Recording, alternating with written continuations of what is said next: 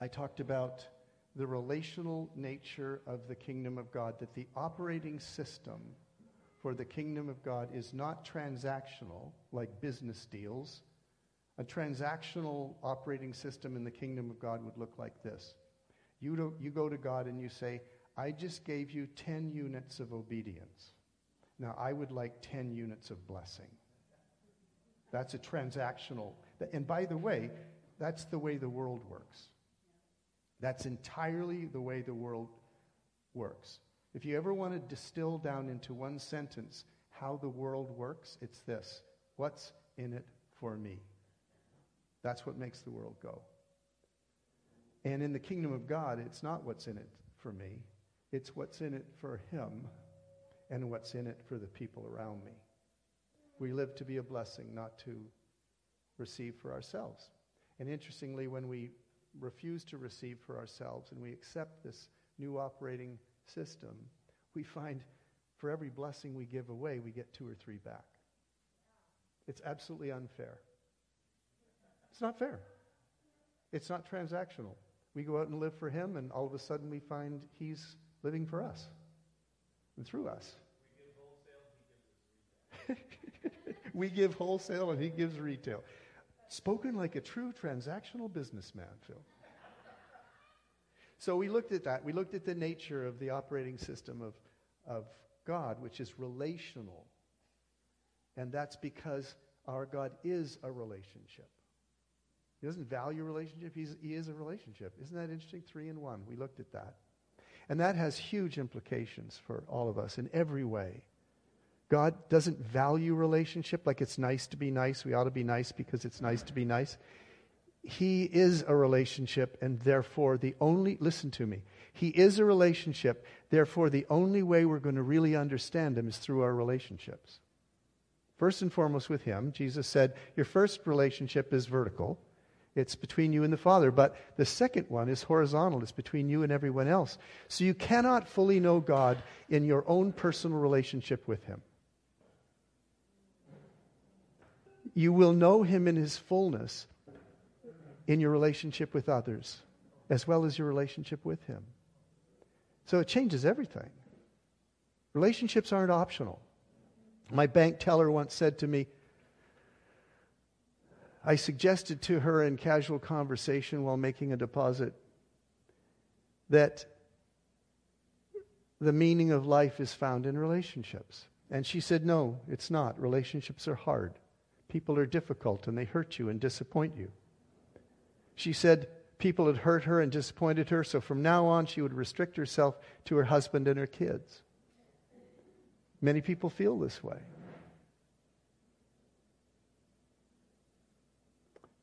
Relationships, why bother? Relationships, why bother? They're difficult. They're challenging. They're exhausting. They're frustrating. They're every bad word you can think of.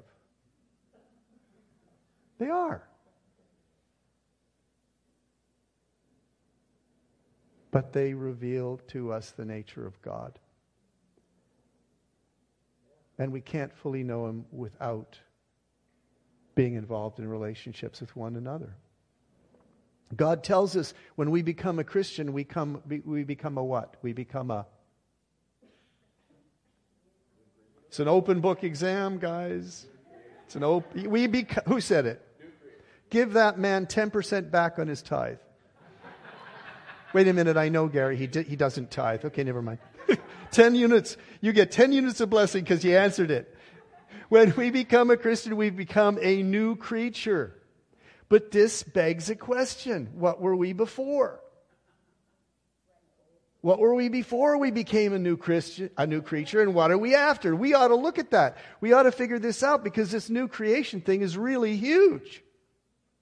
So, what were you before you became a Christian? What was your identity before you became a Christian? You were an individual. You were an individual. You were unique, separate from each other. It is our separateness from other people. It is the sense of our uniqueness, which is our identity. And it is hugely important to us. We protect our individuality. We fight for our individuality. We brag about our individuality. We defend it. It's because we're born utterly and completely unique. And that sense of our uniqueness is what gives us a sense of self. It's who I am. I'm different than everybody else. But the problem is that very uniqueness is what causes us to strive to protect it and capitalize on it and distinguish ourselves from everybody else's uniqueness in the room. What's the. I, I probably said this last week. I always say this. I'm tired of saying this. But I really want to say it again. What's the, what's the worst thing you can say about somebody? He's average. Eh, normal. Just What's the best thing you can say about somebody? Is special. He's one of a kind. She's one of a kind. She's unique. We even have expressions. He's a distinguished man. Do you know what the word distinguished means? It means separate from everybody else, distinct. This guy's distinguished. He's special. The best thing you can say about somebody, they're extraordinary. They're extraordinary. They're extraordinary. They're not average. They're not normal. They're above that. And inside of us, we hunger to hear that about ourselves. Because our uniqueness is what gives us our identity. That's what we were independent, unique, and separate, with a part of us that strives to maintain it and capitalize on it and advertise it fame, special, unique, one of a kind, extraordinary. That's who we were before we entered into the operating system of the kingdom of heaven, which is relational. So, how do we define ourselves after? What does the new creature look like? How does the new creature operate? How does the new creature fit in the kingdom of God? Okay. Well, the Bible is helpful in answering these kinds of questions. Romans 12, 5. So in Christ, we who are many form one body, and each member belongs to all the others. Belongs to all the others. Each member belongs to all the others. Now, we can belong to a club, we can belong to an organization. And when we say we belong, what we really mean is that's where I go to church. I belong to that church. I belong to that club. I'm a member of that organization. We see it only as common interests, shared values, and therefore I'm part of that group. But that's not what the word belongs that's used in this passage means.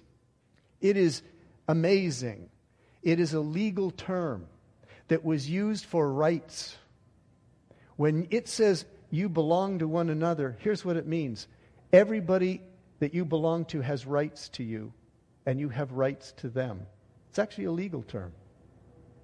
You have a right in the new creation, in the operating system of the kingdom of God, you have a right for the love of the people around you, and they have a right for yours. It creates a new kind of community. It's not about our individuality. It's not about our independence. It's about our interdependence. We end up as new creatures needing one another. I need you and you need me. I will not be complete as a Christian without you. And you will not be unique and complete, excuse me, you will not be complete without my love. We're spiritually connected. We have rights of ownership to each other. It's the highest degree of connectedness. Guys, without overstating it, this miracle of connection in the body of Christ as brothers and sisters is very similar to the connection in marriage. Two become one. Yes, they're still individuals. Yes, they're still unique. But they come and they form a new thing. They form a marriage. They form, and then they have children and they form a family. Our connectedness in the body of Christ in the local church is to be very similar. It's a high degree of commitment, it's a high degree of connectedness.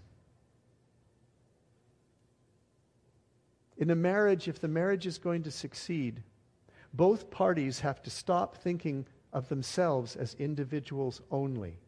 They need to recognize the existence of a new thing between them. A new thing was born by God. It's called a marriage.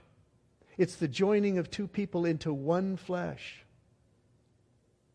And if you go into a marriage and you continue to maintain the belief that you're just an individual having a relationship with this other person and there isn't something else that God's birthed in it, that marriage is not going to last because you misunderstand what marriage is. In many ways, marriage is the loss of self, not the destruction of it, but where the, you're not just you anymore. You're new, you're you with somebody else, and it creates a new thing. When we become part of the body of Christ, we are born into a new identity. It isn't just me anymore or you anymore. It's us as a family. We become literally brothers and sisters in God.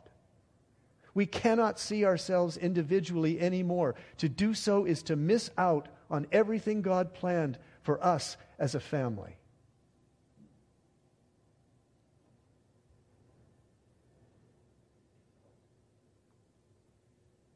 The Bible goes on to say, because of our connectedness, we share a common fate. With we rejoice with those who rejoice, and we mourn with those who mourn. This was, this was illustrated to me in the most difficult way early in my career as a pastor. She came from the street, involved in drugs and abuse and everything that you can think of. She came into our church utterly broken and through relationships and friendship, she was restored. And she found a wonderful man, and they, got, they were going to get married. The whole church was happy because this is not just a victory for a transformation of an individual. This is watching a new creation being born. We're going to do a marriage tomorrow. So we did the rehearsal, the church, on Friday night and it went really well. His father and mother flew out from eastern Canada, several thousand miles, to western Canada where we were, and had a really wonderful uh, practice ceremony. And then Saturday morning before the wedding, early in the morning, I got a phone call from him, the groom. My father died in his sleep last night. What are we going to do? Should we cancel the wedding? because we're mourning, we're, we're in grief. This is terrible. Your wedding day marked by the death of your father. This is what you're going to live with? Your, your, your perfect day is going to be associated with pain and loss? How do you go forward? How do you come to terms with that? I said, John, what would your father want? He said he would want us to do it. He said, then we're going to do it. We're going to rejoice with those that rejoice, and we're going to weep with those that weep. And it happens all in the same event. It's one of the most interesting schizophrenic experiences of my pastoral life no, I, I mean schizophrenic in that this, and this, this happens regularly in a church, you guys. Somebody's grieving the loss, and somebody's having a baby. And you find in, in one phone call, you're in tears. And the next phone call, you're laughing. And I used to think, what's wrong with me? I'm psychotic. I mean, I'm bouncing from pain to happiness in the space of a phone call. What's wrong with me? And the Lord says, Nothing's wrong with you. This is the way it's supposed to be. This is life together. This is how it works. It's a degree of connectedness that's frankly supernatural, can't be obtained in any natural way. I just want to say this on the side this political statement. This country is tearing itself apart. There's a very good chance it won't exist in its present form in the next 10 years.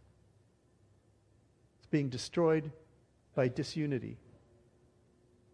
That's the enemy's tactic. It was the enemy's tactic. Read John 17. What does Jesus pray for protection for his people for? He doesn't pray against car accidents, poverty, disease, anything like that. He says one thing Father, protect them from the evil one that they might be one as we are one. The principal tactic of the enemy is always division.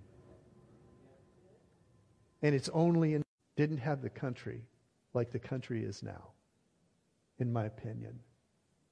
So look, this is so cool. The church in America, the true church, where the operating system is relational, not transactional, the true church, is the only place in this country where diversity actually exists.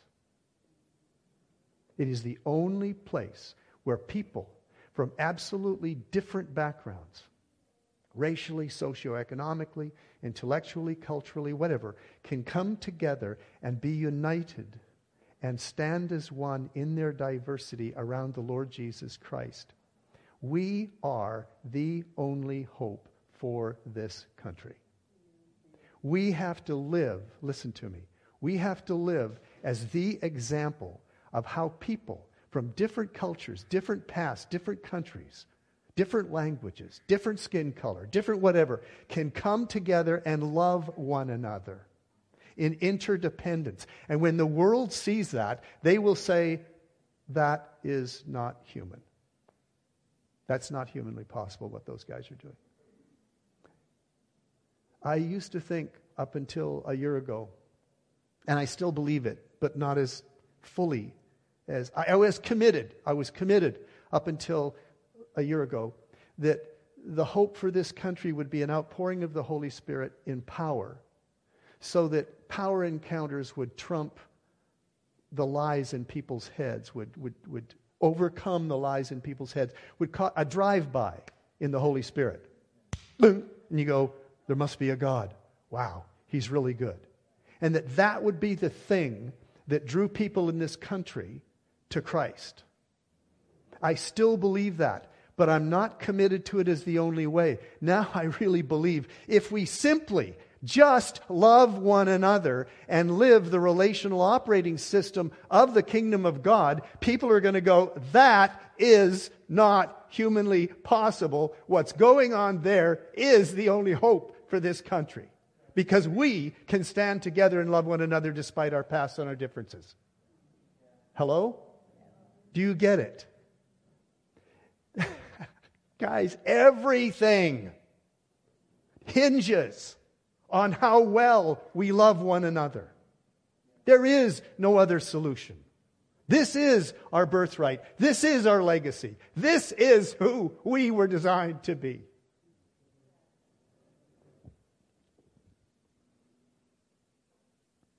Rejoice with those who rejoice, mourn with those that mourn. And it is not a psychological effect of being a part of a group sharing like values. It is a spiritual work of God. Why? Why is it so important? Why is our connectedness so important to God? First, it has to do with his nature. I've already said it. He is love. And he wants us to share his nature, which means we must love one another. That's what we're called for. It comes firstly from who he is before it becomes who we are.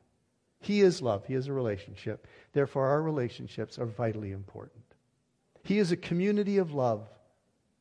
The Trinity is a community of love. And if we love one another, we share in his divine nature. If we love one another, we share in his divine nature. Listen to this John 13, 35. Now, you guys have heard this, but see it through this lens. By this, everyone will know that you're my disciples. What's the litmus test? What's the this? By this, everyone will know that you're my disciples. If, if, do you realize that if is conditional? You understand that? It's implying a condition. The first is dependent on the second. Everyone will know you belong to me if you love one another. And the corollary, of course, is true. If you don't love one another, they will not know that you're mine. Your identity as a Christian, belong, your belonging to Jesus, is evidenced by your love for one another. You can't separate the two. John 17, 20. Jesus is praying to the Father. This is his last prayer. And who does he intercede for? He intercedes for his disciples that are there with him in that moment, but he also says, I'm not just praying for them, I'm praying for everyone in the future who will believe in me because of them. He is praying, guys. This is the only recorded prayer of Jesus in the entire Bible where he is praying for you. You are someone who believed because they believed. You join a long chain of belief that began then and went on and on and on into the future to this very moment we're sitting here today. You, you are who he was praying for in that moment. So, right now, this is his prayer for you. I'm not asking on behalf of these disciples sitting here 2,000 years ago. I'm also acting, asking on behalf of those who will believe in me through their words. And what is Jesus' prayer? That they may be one. That they may be one. Not that they will avoid car accidents, not that they will become wealthy, not that their teeth will be perfect and their children will be adorable and never rebel in their teenage years, and not all the stuff we routinely pray for all the time. Oh God, help me with this. Oh God, help me with that. And if we're generous, oh God, help my friend with this or that. That's not what he's praying for you for. He's praying for one thing that we will be one. And in another part of the prayer, he says, I'm praying against the evil one in their lives that I, and I'm praying that they will be one. In other words, the principal modus operandi of the devil is disunity. And there's Jesus praying that we would have unity. I asked him one time, 25 years ago, I remember the moment. I was grieved because we weren't seeing the greater works. Has, has that ever bugged you? Greater works you will do. It got under my skin and it was making me mad. I was coming back from a pastor's meeting in the country where we were doing a unity thing in the city, which was amazing, actually. And um, it was just getting going, but it hadn't reached its peak. And I was bummed. The rain was coming. I, windshield wipers were going back and forth. I can remember the moment perfectly. I said, God, how come? Where's the greater works? You promised greater works. You promised greater works. Why aren't we seeing them? And he spoke to me and he said, Because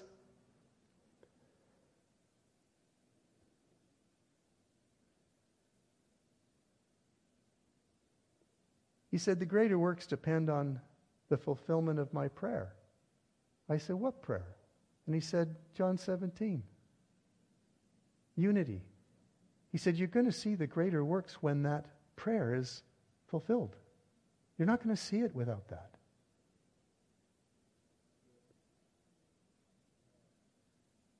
Because it's his nature.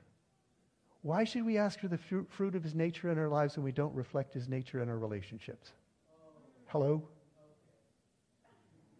Yes. What right do we have for the fruit of his nature in our lives if we will not reflect his nature in our relationships because he is a relationship. Come on. It only makes sense. What right do we have? He says, You'll see the greater works when this is fulfilled. So, why don't we just make it our purpose to love our socks off, to love people who don't deserve it, me, and you, you, and particularly Francisco. Francisco is the litmus test of my holiness. Jesus says, I have a challenge for you, Mark. I want you to love Francisco. I said, Pardon? I tease him all the time. I love to tease Francisco, it's really fun. I'm saying the truth. Don't accuse me of saying the truth when I'm saying something nasty about you. They already know it's the truth. They don't need me to tell them that. That they may be one as we are one. As you, Father, are in me and I'm in you, may they also be in us, so that, so that the world may believe that you have sent me. The very message of Jesus to the world is linked to how we love one another. It is. That's serious stuff, man. Now, this, this, this, all of a sudden, just, just realizing that one thing, our mission on our reconciliatory mission on earth to reveal Jesus Christ to the world is entirely dependent on how we love one another. This means we don't get to be fussy about it. Like, I don't want to. God goes, so what? Just do it. I can't. It's really hard. I don't care. Just do it. Get over it. Because God is a relationship of love, He is seen in our relationships of love. It's so logical. He's connected us so we'll live the same kind of love that exists between Jesus and the Father and the Holy Spirit.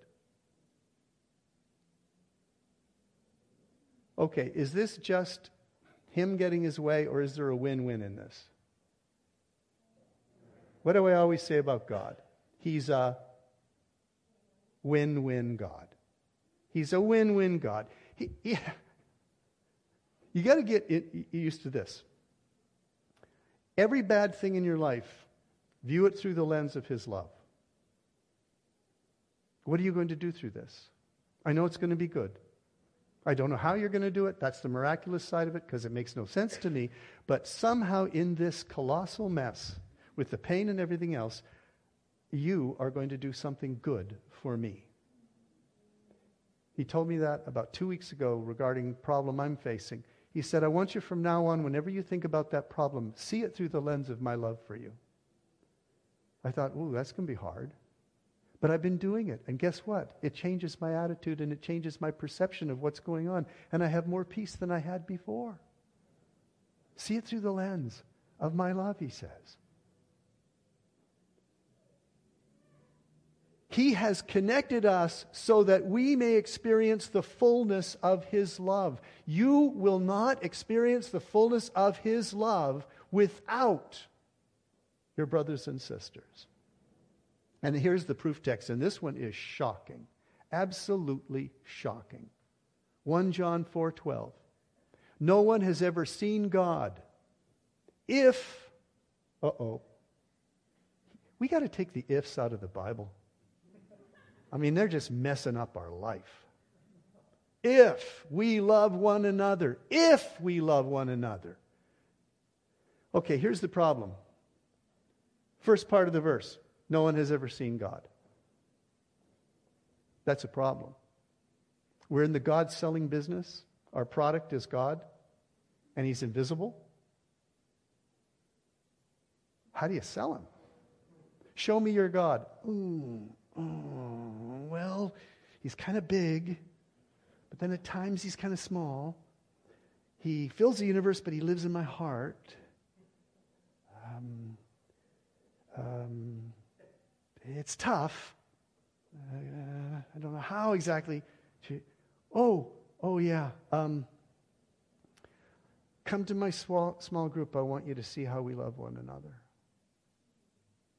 Then you'll see God. No one has ever seen God is the problem. The solution, if we love one another, God lives in us and his love is perfected in us. Now, this poses a real serious problem, theological problem, because it's making, hmm, it's making God living in us conditional upon us loving one another. Does this mean when my love fails that I'm not saved anymore and I'm not going to heaven? That's kind of one way you could read it. The key to understanding it is the verse, is the word uh, lives. See, if we love one another, God lives in us, and his love is perfected in us. But here's what the word lives means it, it, it, usually describes in the Bible this particular Greek word, a temporary state. Okay? It really means remains or stays or keeps on going. So let's read it this way No one's ever seen God. But if we love one another, God remains, He stays, He keeps on living in us, between us, in our relationships. And His love is perfected in us, which means complete and full.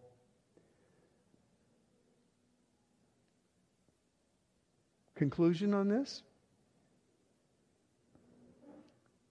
As you love one another, God lives in that relationship between you. And he makes the experience of his love full and complete. E.g., in other words, if you're not loving one another, it doesn't mean he loves you less, it means you experience less of his love. It does not conditional. You don't lose your salvation because you're not loving. You lose the experience of the joy of your salvation if you're not loving. You lose the experience of his love if you're not loving. And is that not fair? Don't, doesn't it strike you as fair that he set it up that way? Guys, when you became a Christian, you were not a very nice person. I'm thinking of me. You were a mani- manipulative, crafty, self centered little weasel. They used to call me the weasel. My circle of friends in Canada called me the weasel. And I earned it. And I was even proud of it. That's how bad it was. When I came to Christ, I was at my absolute worst. And He chose to accept me and love me anyway. And then the Bible says, accept one another the way Christ accepted you. For me, that was convicting. That means to accept others like Christ accepted me, I've got to go find the worst sleaze bag I can find and love him. Because that's as close as I can get to that verse.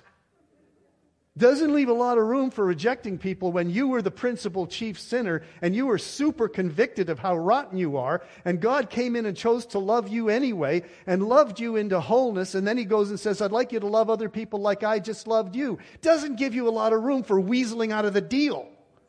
Only it wasn't transactional, it wasn't a deal, it was a gift. And that makes it even worse because then you feel like a real schmuck if you don't go love somebody else when you were given a free gift. You didn't even get a right to earn it, so you can't take credit for it. So you're kind of, uh, I guess I should go love somebody because look how he loved me. You're stuck. It's not easy. You see what I'm saying? You want more of God's love? Go love somebody. You want more blessings? Go bless somebody. You want his peace? Make somebody else's problem bigger than your own. Embrace somebody else's pain more than your own. And you're going to find the peace comes because you got out of yourself. You saw the world through somebody else's eyes, somebody else's experiences. And you found out how truly hard it is for somebody else. It breaks your heart. It breaks your heart. Broke his before it broke yours. Their suffering broke his before it broke yours. It only breaks yours because you're feeling something of what he feels for them.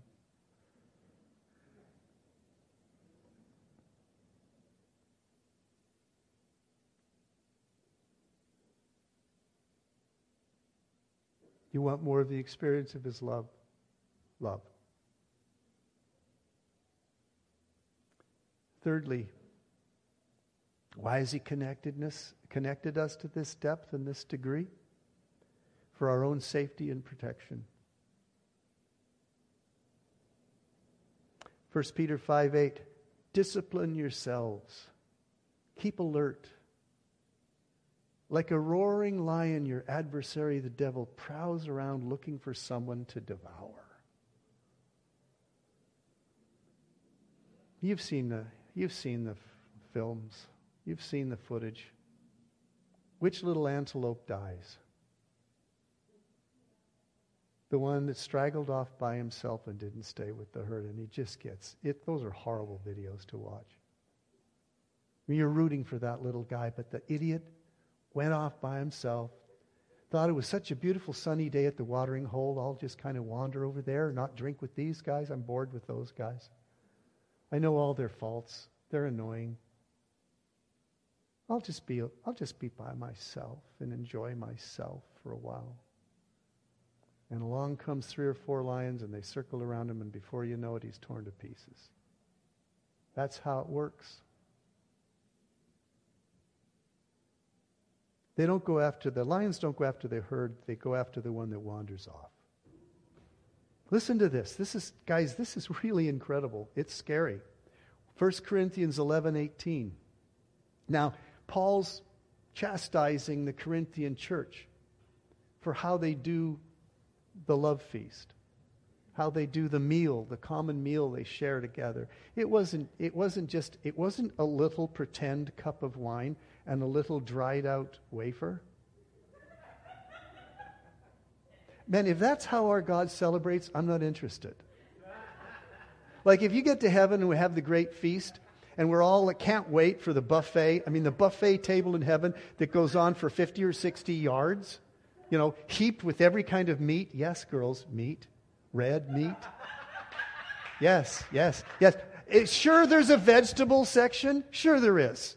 At the end of the line.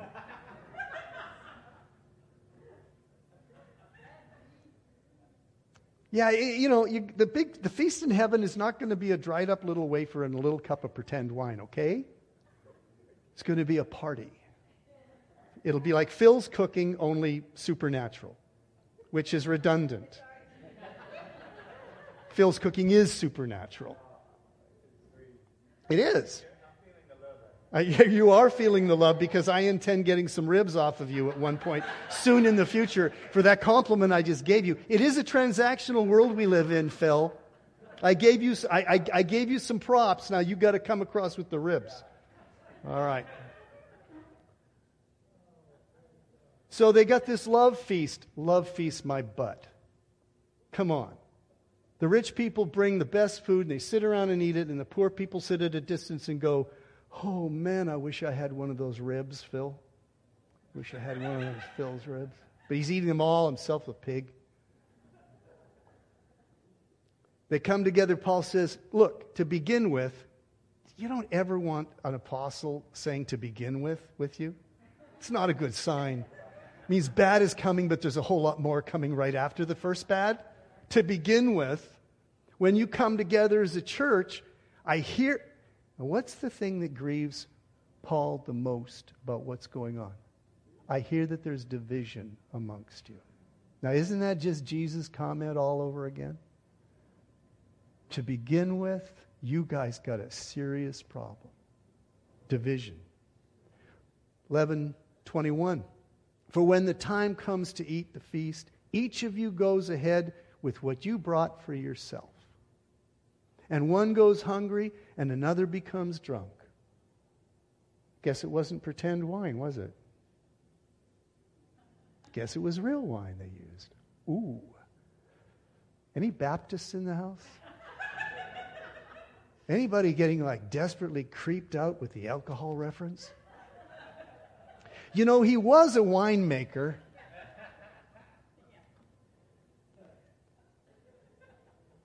Some of you are eating too much, and the others are getting drunk.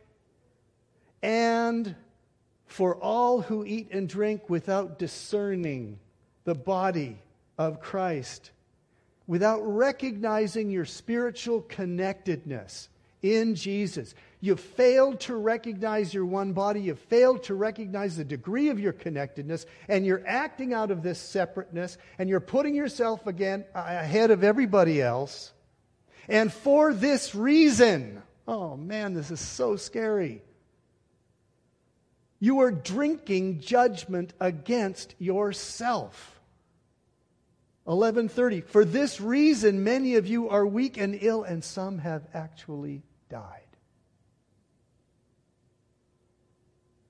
Loving one another keeps us safe. It is our protection. It is the wall around us. They failed to recognize the family of brothers and sisters. They've failed to recognize their connectedness, and many of them are sick, and some have even died.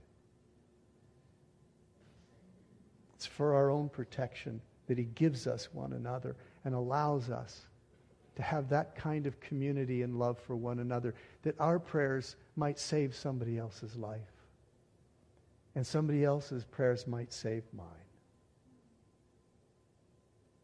Which brings us to the application of the message. Connect groups. Why bother?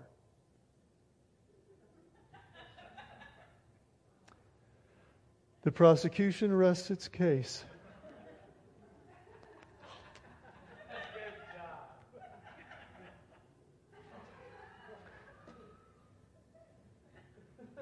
Quit with the laughing. This is serious business. I didn't get up here to make jokes, although I'm enjoying every minute of it. okay, connect groups. Why bother? The kind of relationships that accomplish these purposes revealing the nature of God to the world, making complete the experience of God's love in us and through us and to us, and keeping us safe from the attacks of our spiritual enemy. These kinds of relationships this kind of connectedness does not happen in casual, superficial contact. It does not happen by casual, superficial contact on Sunday mornings. I love seeing you guys here. When you're not here, any of you aren't here, I notice it, and it makes me kind of sad. But that's not what accomplishes these purposes that God intends for us. Sunday morning alone is not going to do it. Jesus came up with a small group when he decided to train his disciples. No one has come up with anything better since. We share life together. We share life together. We're spiritually connected. We rejoice with those that rejoice, and we weep with those that weep. We get to know each other's weaknesses, and we end up loving each other despite them. That's really the heart of the matter. We get to know one another's weaknesses, but we love one another despite those weaknesses. Is it easy? No. My bank teller told me it's not easy. But right now, she's alone. And I have my connect group. And I have my brothers and sisters. And I'm not alone. And when I'm in trouble, I got somebody to ask, Will you pray for me? And they do. And vice versa. It's not easy. But nothing worth having is easy. So, application, why don't you check out a Connect group? Risk being known. Risk being known. I know what you're thinking. If people really know me, they'll find out what I'm really like and they'll reject me. And that'll be worse than if I hadn't gone. That's what, that's what we all feel. We're afraid of that. Jesus says, risk it. Try it out. Go for it.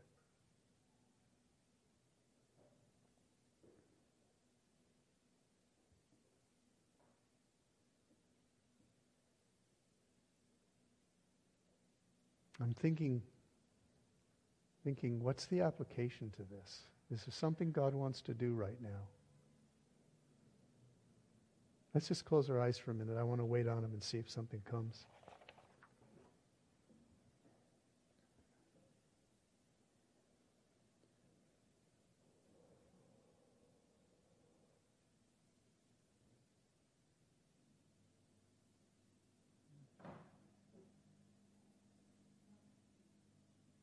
Yeah. Question.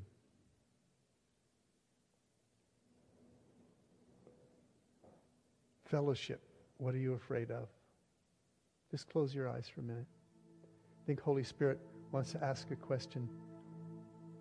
What's the risk of being known? What's the risk of being known? Beyond the superficial relationships, what's the risk of being known for you?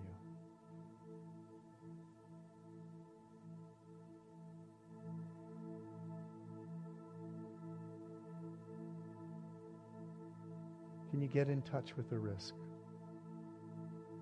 Is there a risk? Is there a fear of being known?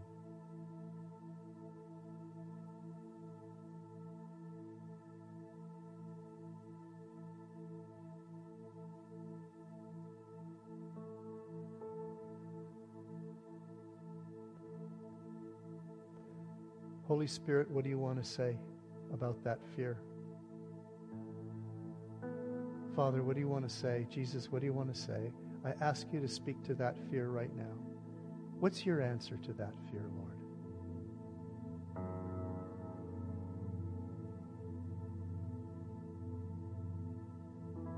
What do you want to say to us, Lord, about this?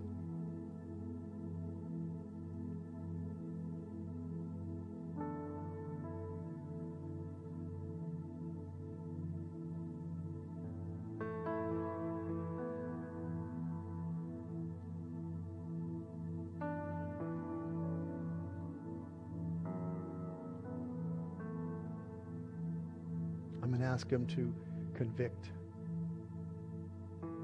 us.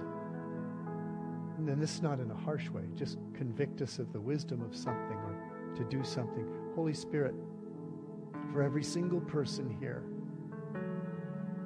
I pray you would convict us of our need for one another and our need for fellowship. And I pray that you would reveal to us connect group to be a part of.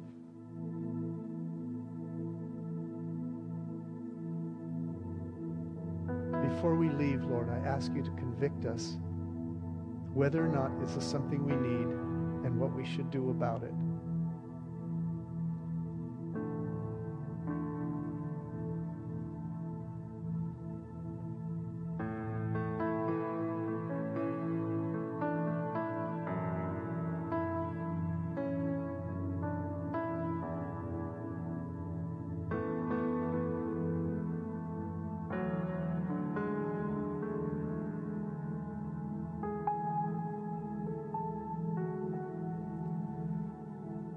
In our online bulletin, we've got the all the connect groups identified, what they're about, and uh, I think it's time to join one. And the, the reason I'm saying that, for every reason I've just said, but but here's the one that worries me the most.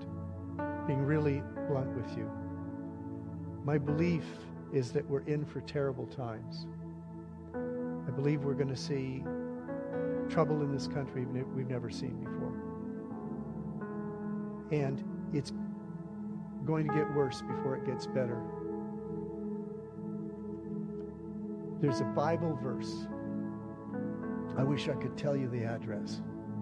Can't, I can't remember, but it goes like this Seek him while he can be found. Seek him while he can be found. This implies something. It implies that there will be a time when it's hard to find him. Not because he's changed or mad at you or something. It's just going to be your circumstances will be sufficiently hard that it makes finding him hard because you didn't find out how to find him when it was easier. Do you understand? This has two, listen to me, I believe this is prophetic. This is, has two applications in our life. The first is finding him. We must develop a time with him daily where we spend some time in stillness being in His presence and coming to recognize His voice and receive the touch of His love. When things get really hard, we are going to have to have a strong, established relationship with Him that is functional and practical and daily because when the storm comes, you will be gripping onto Him. He's the rock. He's the anchor. He's the only strong tower. And we have to practice coming to Him and knowing how to find His presence and knowing how to enter into His presence because that will be the only source of peace. Okay? Number two, because He is a relationship, He is not going to do all that on His own for you. He has designed it so that a good portion of who He wants to be will come through other people.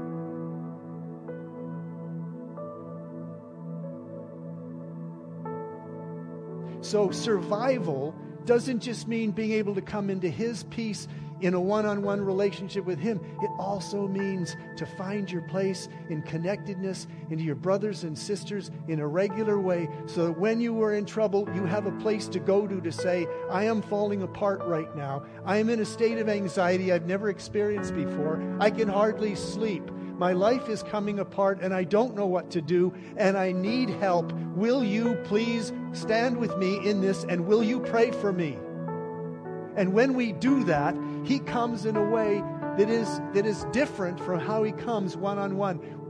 He, we cannot survive only on our relationship with him, for he has designed the kingdom to be relational. Therefore, he mediates himself through other people as often as he mediates himself directly. So, your relationships are a matter of survival, and things are going to get worse.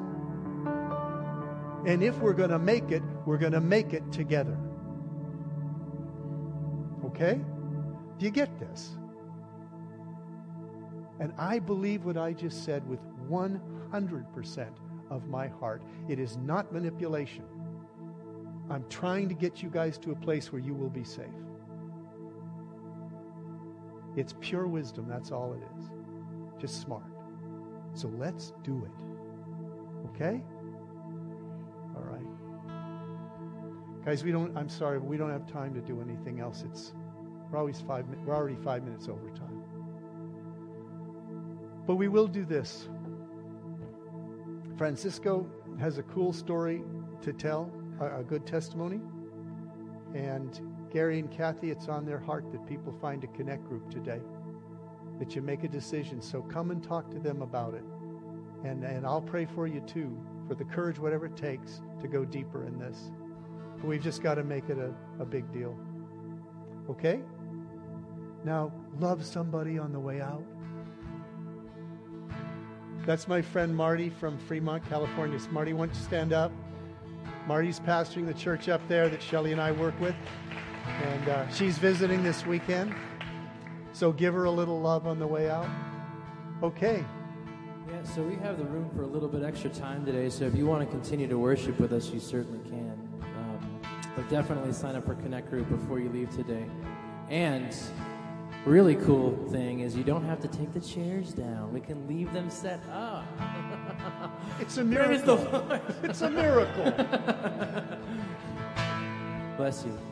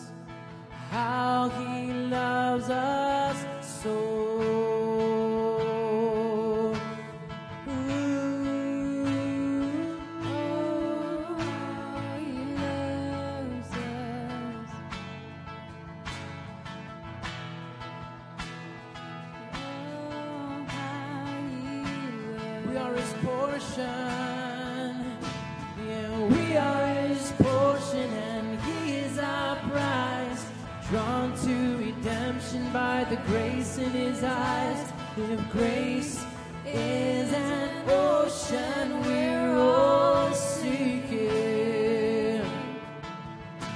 So heaven like a sloppy wet kiss. And my heart inside of my chest. I don't have the time to maintain these regrets when I think about the way